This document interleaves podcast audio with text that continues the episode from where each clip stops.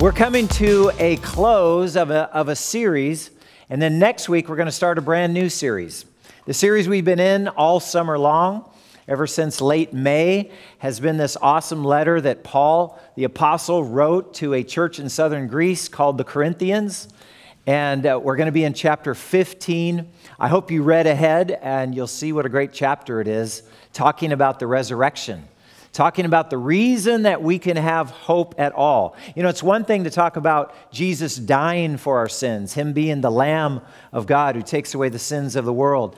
But really, the Christian faith wouldn't have gotten off the ground at all, even if Jesus had died for us, if Jesus did not also raise again. And we're going to talk about that topic this very morning. Last week, we were in 1 Corinthians 14 of course, uh, is a great chapter about spiritual gifts. And Paul concludes that chapter and he says, Be eager. Be eager. In other words, be enthusiastic to practice, to use the spiritual gift that God gave you, but use your gift in a way that helps to build up and to strengthen the church.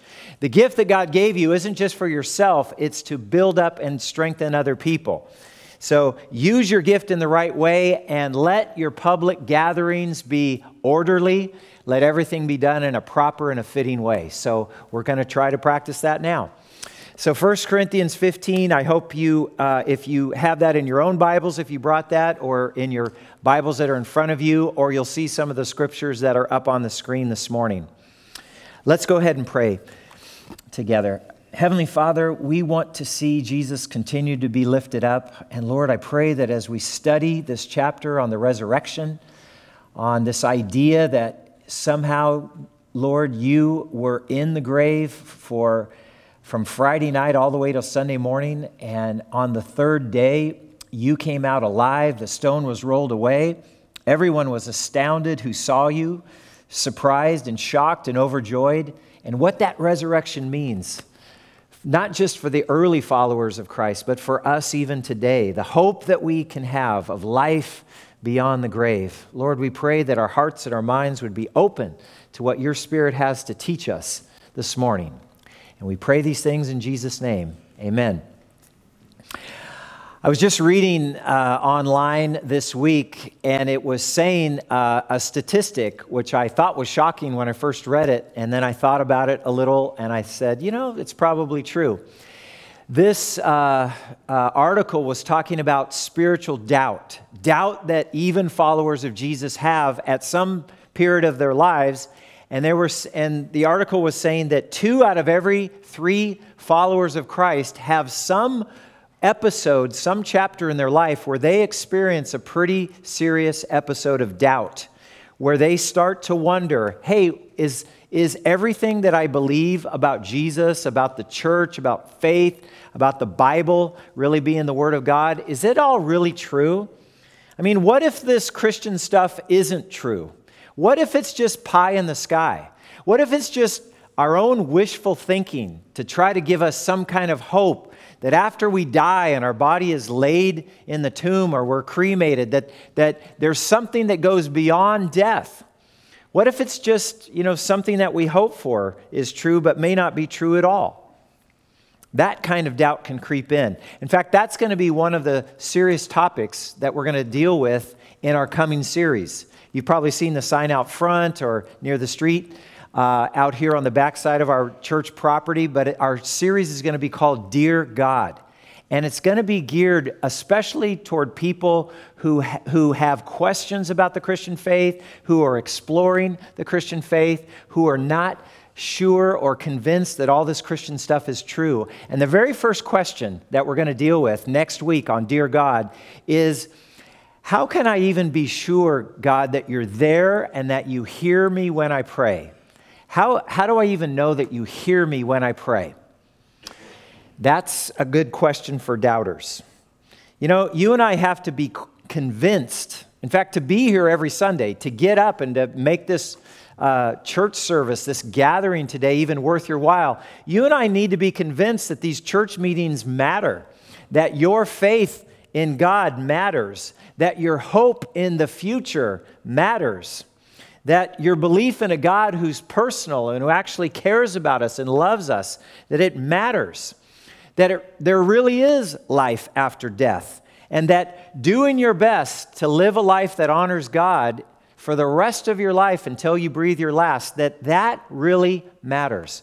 We need to be convinced that that really matters.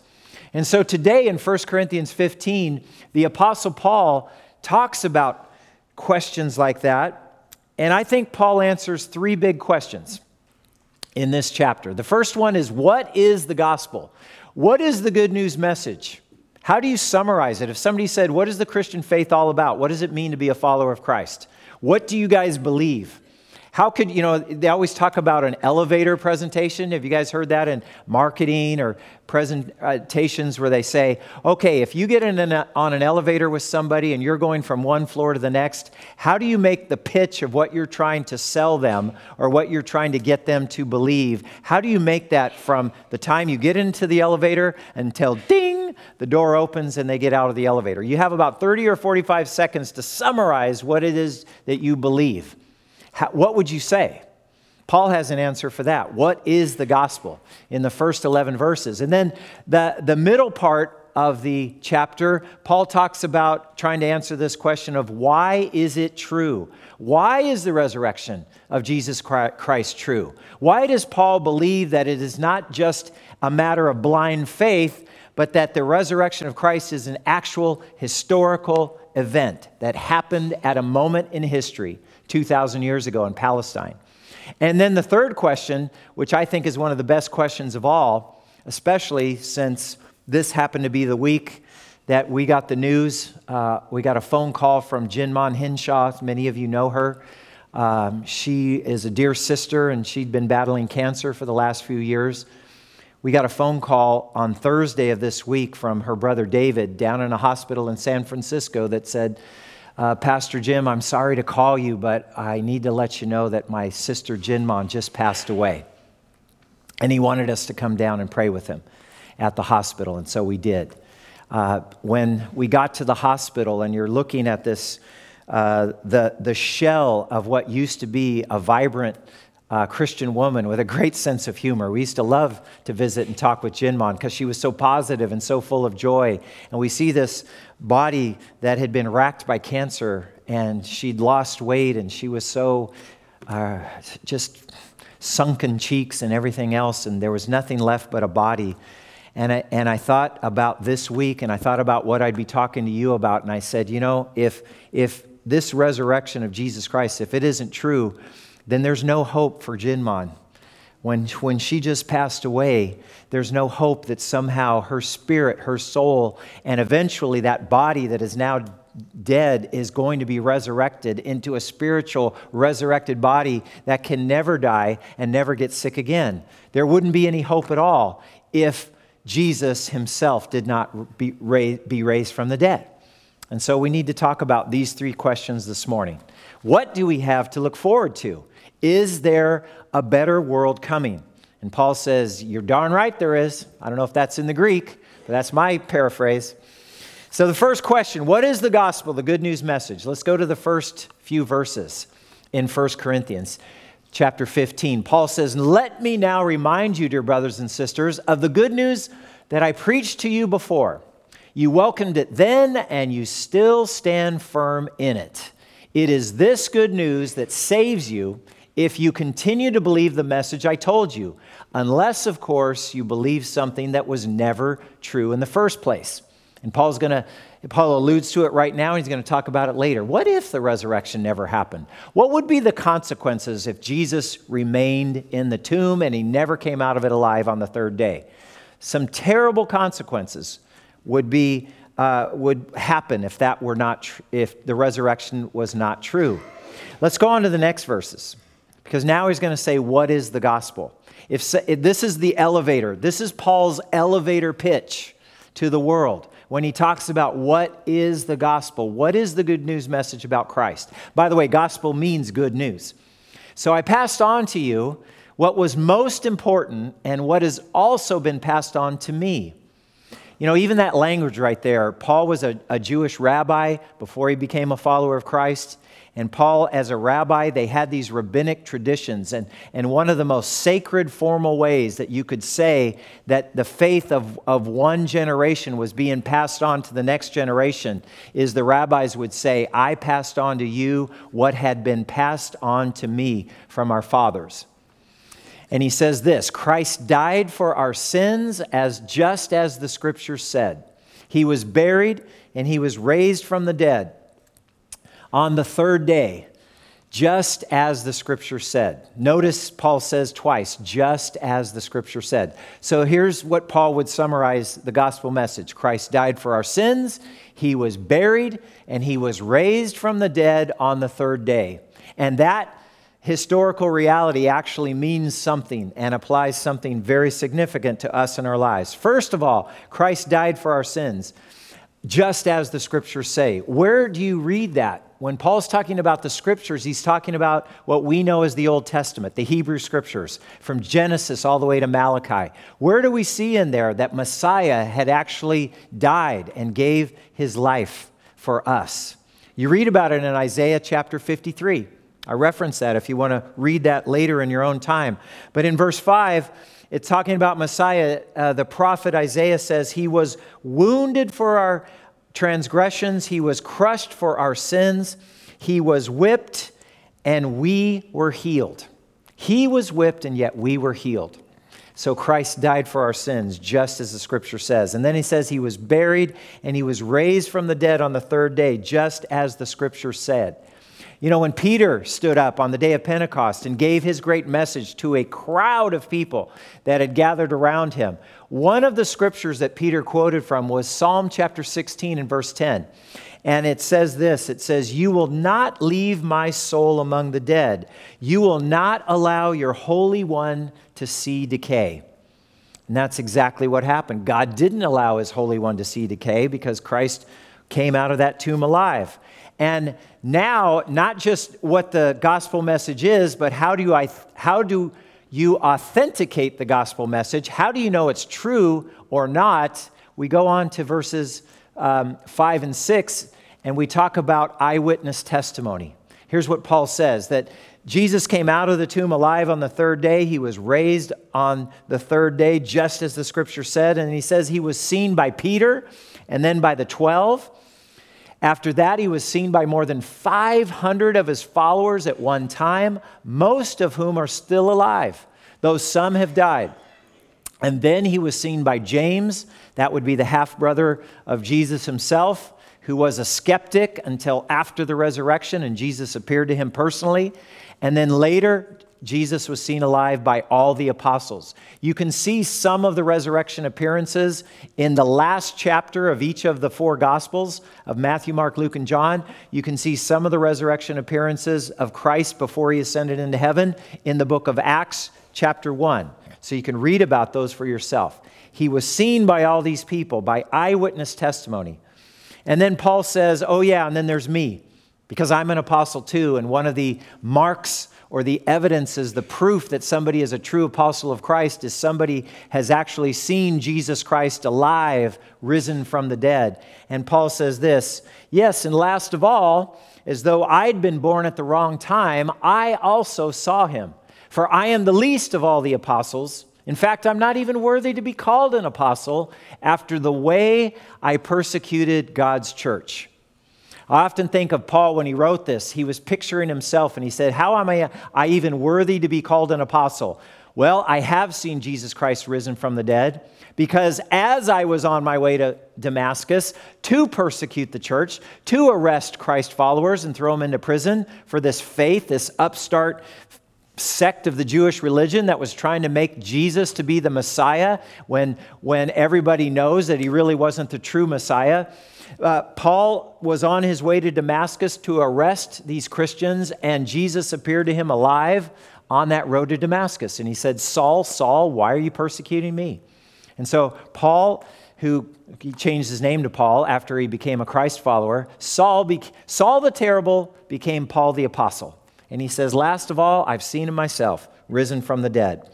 By the way, this account here in 1 Corinthians, written around 55 AD, some 25 years after the resurrection, this account is one of the earliest accounts in all the New Testament uh, for the evidence we have that is actually a list of the eyewitnesses of Jesus' resurrection.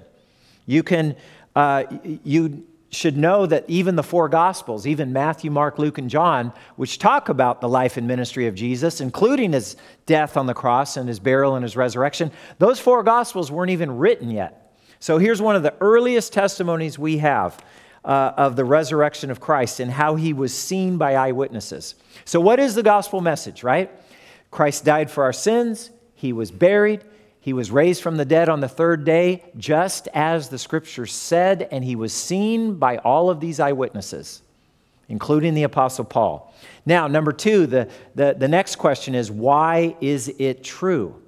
So, what is the gospel is the first question. The second question, why is it true? Why can you and I believe this and have confidence? Not just some blind faith, not just, well, I hope there's something after the grave, after we die, and Jesus, you know, claims that he knows something about that, so I'm going to believe in him, and I don't really know if it's true or not, but I'm just going to believe because it's better to believe than not to believe. And maybe I'll just hedge my bets. Maybe I'll just, you know, hopefully get some fire insurance out of this, and maybe it'll help me uh, have a little hope in this life knowing that death is coming for every one of us.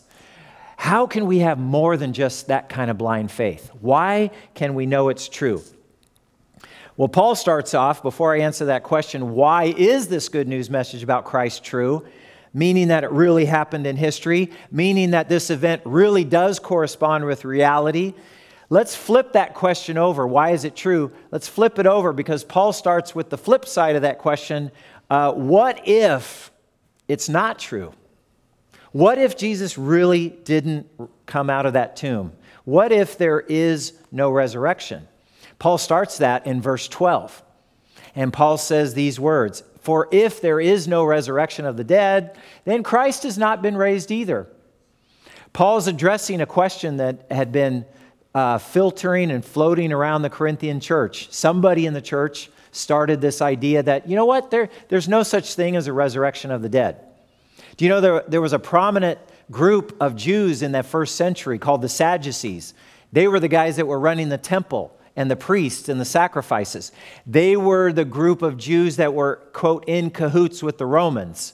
In other words, if you give us power over the temple and the Jewish high council and the sacrifices and the priests and all that, Romans, if you give us that, then we'll make sure that the Jewish nation stays at peace and we keep paying our taxes to Rome. This was the group. And by the way, this was the group that says there is no such thing as life after death, there is no such thing as a resurrection. And I imagine some of this Sadducee type teaching from the Jewish faith crept into the Corinthian church. And somebody started saying, I don't know why you guys are talking about the resurrection. There's no such thing as a resurrection. So Paul addresses this. He says, There's no resurrection, then Christ hasn't been raised either. And if Christ has not been raised, then all our preaching is useless and your faith is useless. That would be the time where Paul would do a mic drop and he would just go home. If none of this is true, we don't need to be gathering here anymore. Just go join the Kiwanis Club, go join the Rotary Club or something out there, and go join that if, to, to meet your social needs because this whole Christian thing would be a sham if Christ has not been raised. And he goes on. He even says there's more that's true. If the resurrection of Christ did not really happen, what else is a consequence of that? He says in verse 15, he says, And we apostles would all be lying about God. For we have said, in other words, our Christian faith is based on the eyewitness testimony of these apostles. And he says, if there's no resurrection of the dead and Christ hasn't been raised, that makes us all liars. For we have all said that God raised Christ from the grave, but that can't be true if there's no resurrection from the dead. If there's no resurrection from the dead, then Christ has not been raised. He just keeps saying the same thing in different ways. And then he goes on, and if Christ has not been raised, in verse 17, your faith is useless. You're still guilty of your sins. That's a terrible thought. Say our sins are not even forgiven because Jesus hasn't been raised from the dead. In that case, all who have died believing in Christ are lost. Your parents, grandparents, your ancestors who had faith in Christ, They're lost. You think they're in heaven with, with Jesus, but he's not in heaven because he never came out of the tomb if there's no resurrection. So they're all lost. They're hopeless. And if our hope in Christ is only for this life, we are more to be pitied than anyone. Paul would really be able to say that because he says he's facing death all, every single day of his life, proclaiming the good news about Christ and his resurrection of the dead. And Paul's being persecuted terribly in the city of Ephesus. And he says, hey, if, if the Christian faith is only good for this life, I, you know, I'm the biggest idiot of them all because I'm risking my life every day for this message, saying that I've seen Jesus risen from the dead. So there's all kinds of consequences if the resurrection never really happened. If um, if the the question "What if it's not true?" comes out to be, "Oh, guess what? It's not true." So Paul flips it now and he says, "Okay, enough talking about what if it's not true." Because that's going down a false road. That's going down a road that isn't true at all. Because he says in verse 20, but in fact, Christ has been raised from the dead. Now, I wish Paul would go into more detail right here. He goes into more detail about the resurrection in other places in his letters, but he doesn't do it right here in 1 Corinthians 15 20. So I want to pick up on what Paul said right there. But in fact, Christ has been raised from the dead. Just to remind you, Paul said, Oh, by the, wa- by the way, last of all, of all the apostles who were eyewitnesses, I also saw him and Paul says he, of course, in Acts chapter 9, which I referenced earlier, Paul saw the risen Jesus on the road to Damascus. So, if in fact Christ, Christ has been raised from the dead, why, what is the evidence of that? Why is it true that Jesus really did come out of that grave alive? Well, the first thing we have, we have the evidence of the empty tomb, right? Historically, in fact, historians uh, even who are not believers that Jesus is the Son of God, that Jesus is the Savior of the world, that He came out of the tomb alive. Even historians that don't believe all that still believe these historical facts that Jesus did die by crucifixion under the Roman governor Pontius Pilate, that He really was put in a, in a tomb, and the tomb was sealed up, and the tomb is empty. Even the skeptics admit the tomb is empty. Now, what the real question is, what does, the, what does that mean? The fact that the tomb is empty, does that mean that Jesus is really alive, or is there another explanation for the empty tomb, right? So, this empty tomb it had a large, heavy stone rolled in front of the entrance. It couldn't be moved without a lot of noise and a lot of effort and a lot of human manpower. You may recall in the Gospels, in like Matthew and also in Luke, I believe, when the women were on the way to the tomb, and by the way, do you remember why they were going to the tomb early on that Sunday morning? They brought burial spices with them. And I just want to I, I just want to stress this point because one of the one of the theories about Jesus uh, and his resurrection, for those who don't believe in the resurrection, is that all of Jesus' followers, they were so looking forward to him coming back alive from the tomb, from the grave, that they all just hallucinated and they all just fantasized and imagined that they saw Jesus alive from the dead. And, and some great psychiatrist has pointed this out. He says hallucinations happen when people are really looking forward to something happening. And hallucinations happen usually to an individual, not to a whole group of people, and certainly not to a whole group of people at the same time. So, the, the hallucination is one of the theories to explain the empty tomb if the resurrection never really happened. And so, what that would say is these women in this particular theory, that would mean these women were going to the tomb early on that Sunday morning, on Easter morning, and they were going anticipating the resurrection we're going to go there and we're going to camp out in front of the empty tomb because our Lord said he was going to rise on the third day and it's Sunday morning and this is when it's going to happen. But that's not what we read in the gospel accounts. What we read is the women were going to the tomb with their burial spices because none of them were expecting Jesus to be coming alive out of the tomb. In fact, the question that they had, and that's why I put the part in about the large rock being rolled in front of the tomb, was one of their first questions is who's going to roll the stone away for us? How are we even going to get into the tomb without somebody to help us? That's how heavy and large that stone was. So uh, the Jewish authorities, they did something else to try to keep that tomb from becoming empty or to keep somebody from being, uh, getting into the tomb. The Jewish authorities went to the Roman governor, Pontius Pilate, according to Matthew's gospel, and they said, uh, Governor, um, there's a rumor that Jesus said, If you kill me, three days later I'm going to rise again. And if Jesus, uh, who's just been killed, if, if the disciples steal his body away and then start proclaiming that he's really raised from the dead, the second rumor is going to be worse than the first. So, uh, Roman governor, please give permission for us to get soldiers and put soldiers in front of the tomb to keep that very thing from happening. And Pontius Pilate says, Go and do it.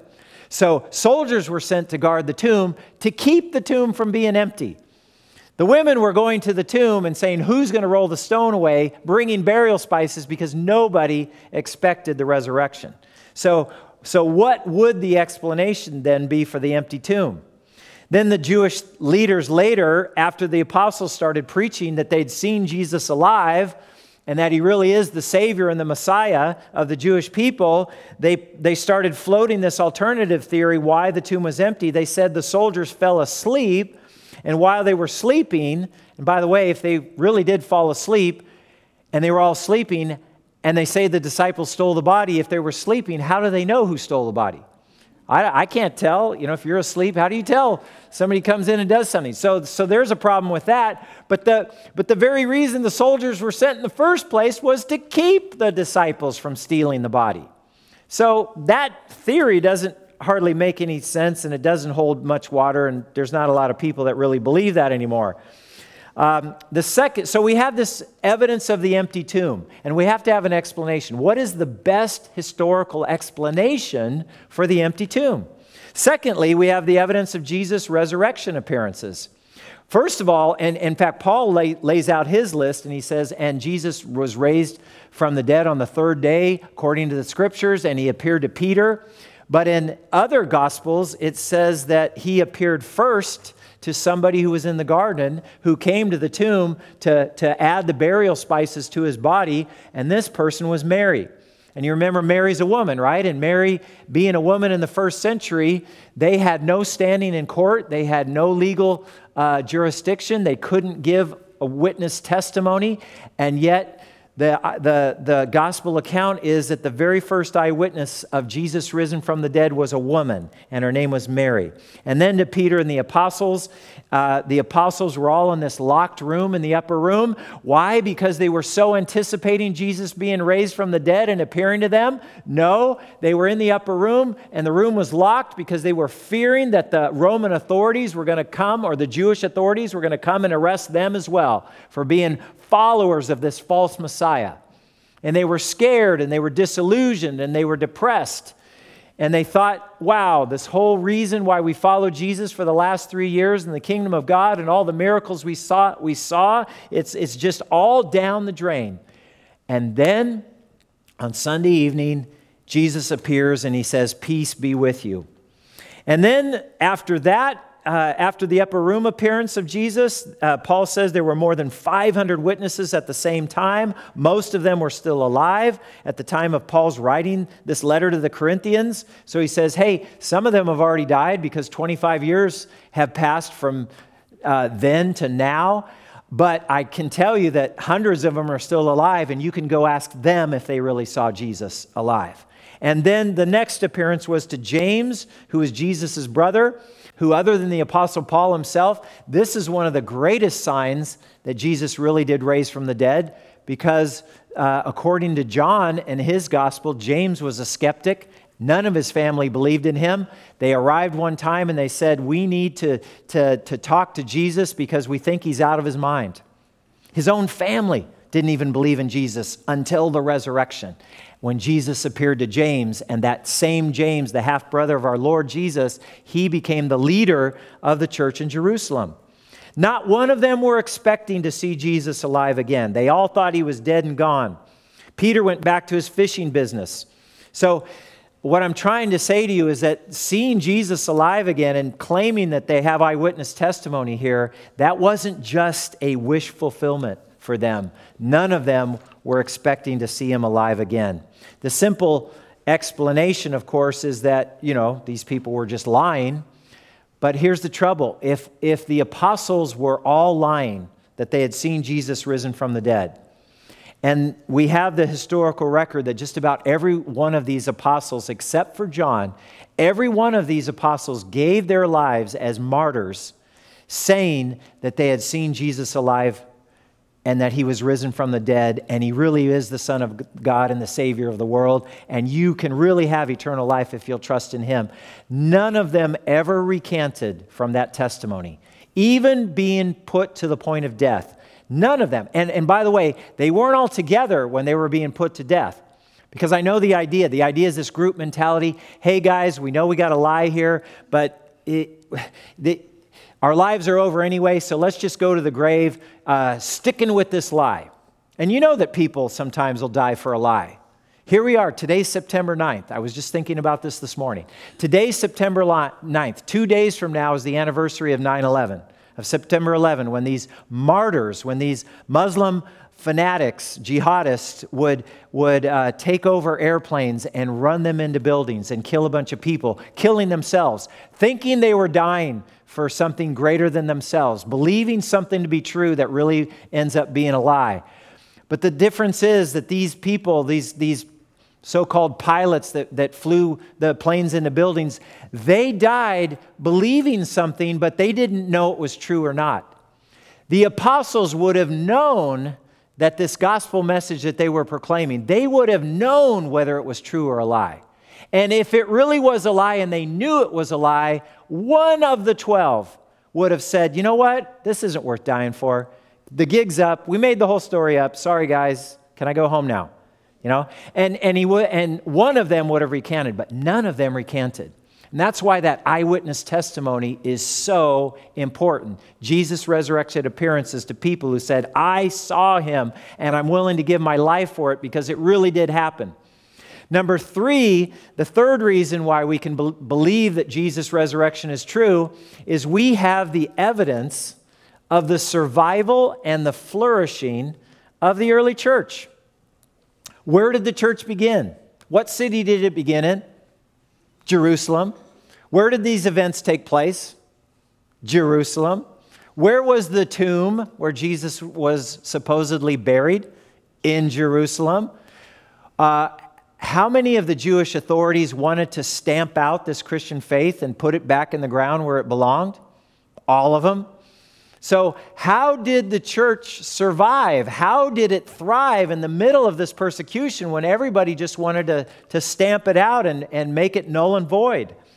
The point is, uh, you know, it, in the very place where these events happened, the, the empty tomb happened, people uh, who were there in Jerusalem, the opponents of, of the resurrection, the enemies of the Christian faith, they could have gone to the tomb and produced Jesus' body, or they could have had their guards give testimonies by saying that the disciples came and overpowered them, stole the body of Jesus.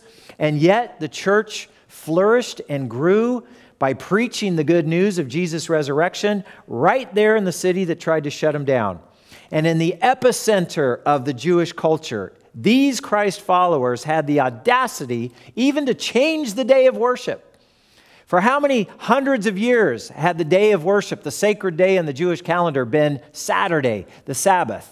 And yet, these, this sect of the Jewish religion who are now following this person they believe to be Messiah, Jesus of Nazareth, they have the audacity to change the day of worship from Saturday to Sunday, and they survived and it flourished and they're now they're calling it the Lord's Day because it was the anniversary of Jesus resurrection from the dead and that's what we still celebrate today. How could they possibly survive unless what they were preaching really happened why is the gospel message true because Jesus has been raised from the dead why is the Christian faith legitimate because Jesus Christ has been raised from the dead why did the early church survive in Jerusalem in an extremely hostile environment?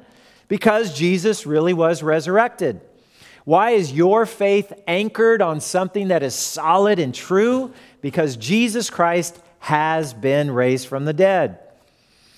Paul goes on and he talks about the comparison of a one man who was created by God and then the man who came from heaven, Jesus Christ. The first man, Adam, and the last and the second man, or the second Adam, or the heavenly man. He talks about the early man, or the, excuse me, he talks about the earthly man being Adam and the heavenly man being Jesus.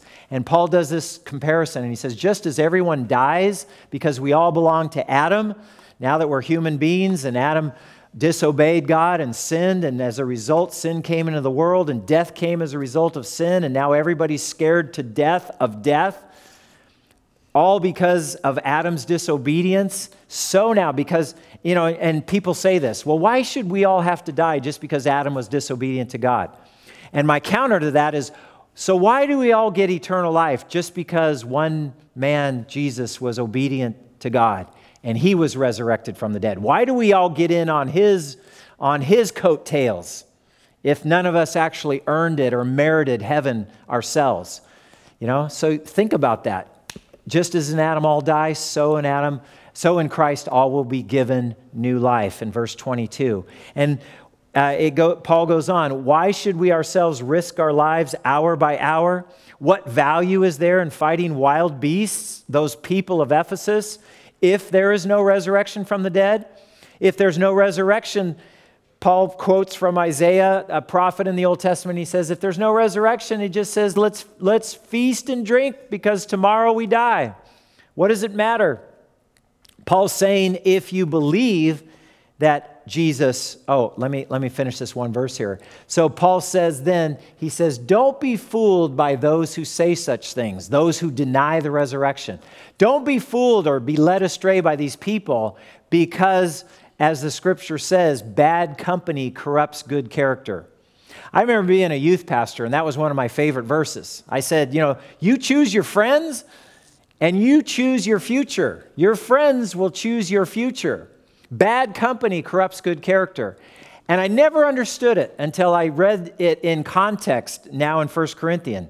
Paul's saying if you hang around skeptics all the time, if you hang around unbelievers all the time, if you let people who are trying to deny the truth of the resurrection, deny the Christian faith, if you are around those people all the time, listening to it, uh, like marinating in their unbelief, their bad character, their bad company will corrupt your character of faith.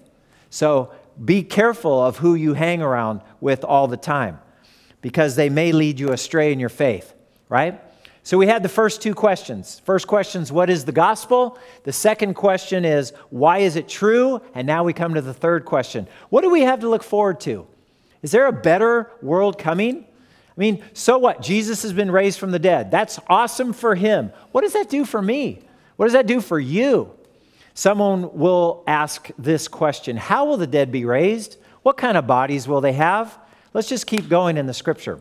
Next one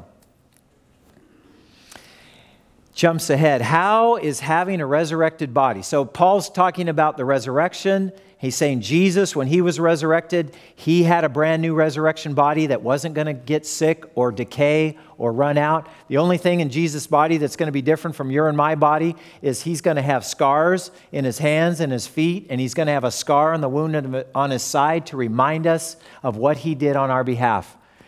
When we, get a resin, res, when we are raised from the dead and we get a resurrected body, how is that body going to be different from the body that you and I have right now?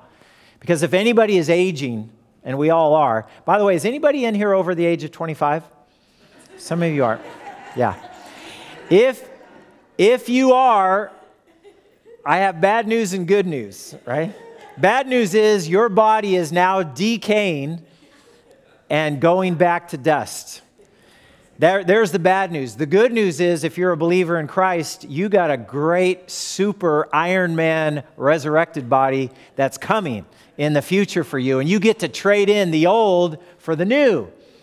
It is the same way with the resurrection of the dead. Our earthly bodies are planted in the ground when we die, but they will be raised to live forever. Our bodies are buried in brokenness, but they will be raised in glory.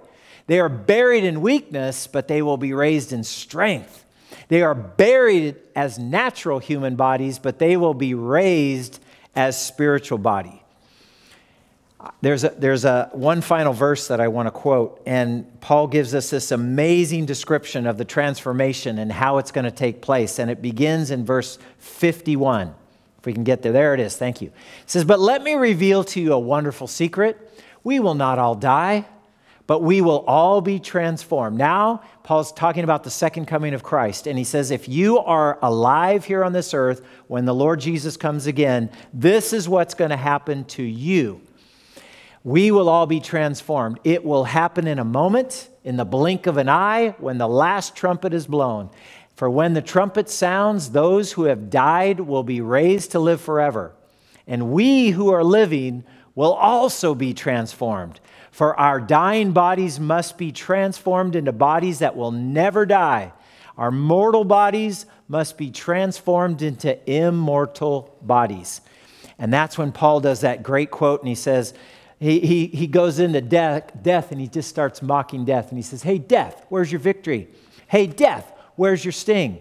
It used to be hovering over all of humanity and the fear of death and what happens when we die, and it's just despair because there's, there's no hope for what happens after the grave. But because of Jesus, we can have this, this great hope that not only was He raised from the dead, but as we trust in Him, we're going to be raised from the dead too, and God's going to give us a brand new resurrected body, just like the body that Jesus has. And we have this great hope, and those who have this hope are the ones that can stand firm in this world today, knowing that we have a better world coming, knowing that we have a great hope uh, to be in heaven with the Lord forever. So we find victory, and Paul says this how we thank God, how we thank God who gives us victory over sin and death through Jesus Christ our Lord. God is going to give us resurrected bodies. God is going to make a brand new heavens and earth. And we who are in Christ, I put it, I don't know why I put Iron Man, but that's just what came to mind. We're going to have these Iron Man bodies that can run into stuff and yet don't, and don't get injured. And, and you can have that, and your name doesn't have to even be Tony. so here's, here's what we're supposed to do. What do you want us to do with this message? How do we take it home? How do we live this out? What kind of hope? First of all, I hope that, I hope, I pray that this message gives you hope as it gives me hope. This, the grave is not the end of the story. Death is not going to get the final say. In fact, you go to the end of the book, you know, you want to read the last chapter. You know, some of you say, I want to know how it all ends. Well, go ahead and read Revelation 20 and 21 and 22, because in Revelation 20, it says God is going to take the last two enemies of man, death and Hades, and he's going to take that, he's going to take death and he's going to throw that into the lake of fire. And then we're going to get a new heavens and a new earth to be with the Lord forever. What an amazing hope. So, what should you do as a result of this message? If you haven't already put your trust in Jesus, I hope you realize by now that He is worthy of your trust. He gave His life for you, He died for you, and He says, I want you to live for me. Put your faith and trust in Jesus, that He is who He says He is, and that He will do what He says He will do based on His own resurrection. Number two, besides putting your faith in Jesus, be confident. Confident. You know, that word means confide, means full of faith. Full of faith, with faith. What you believe is true. It's not just pie in the sky. It's not just, I hope so, I hope so, I hope so. It's not just Snow White, you know, in the forest. I'm wishing, I'm wishing, you know, for something to happen. You know, this is based on historical evidence and facts. What you believe is true. And then, number three, this is a message that's worth sharing because Jesus gave his life for us. And he says, it's not just for you, it's for everybody. Everybody's welcome in the kingdom of God. Let him who is thirsty come and drink. So we want everybody to have this message. And faith comes by hearing. And that means that somebody else's faith could come by hearing what you have to share with them. Share this good news message with others. They need to know it. Let's bow our heads for prayer. Heavenly Father, we thank you. Lord, I thank you for this letter of First Corinthians to show us how to live right, to show us how to live in unity and in order and with hope, and using all the gifts that you've given us in this church to build it up as each part, as each one of us does our work. Thank you for showing us how to have a healthy, flourishing congregation, this gathering of followers of Jesus who are going to build each other up and help lead others into a growing relationship with our, with our Creator. Lord, we love you. We love your resurrection. We trust in you. And Lord, we put our hope in you because it's not based on blind faith, it's based upon what you actually did for us. Help us to go and share that great message with everyone we meet. In Jesus' name, amen.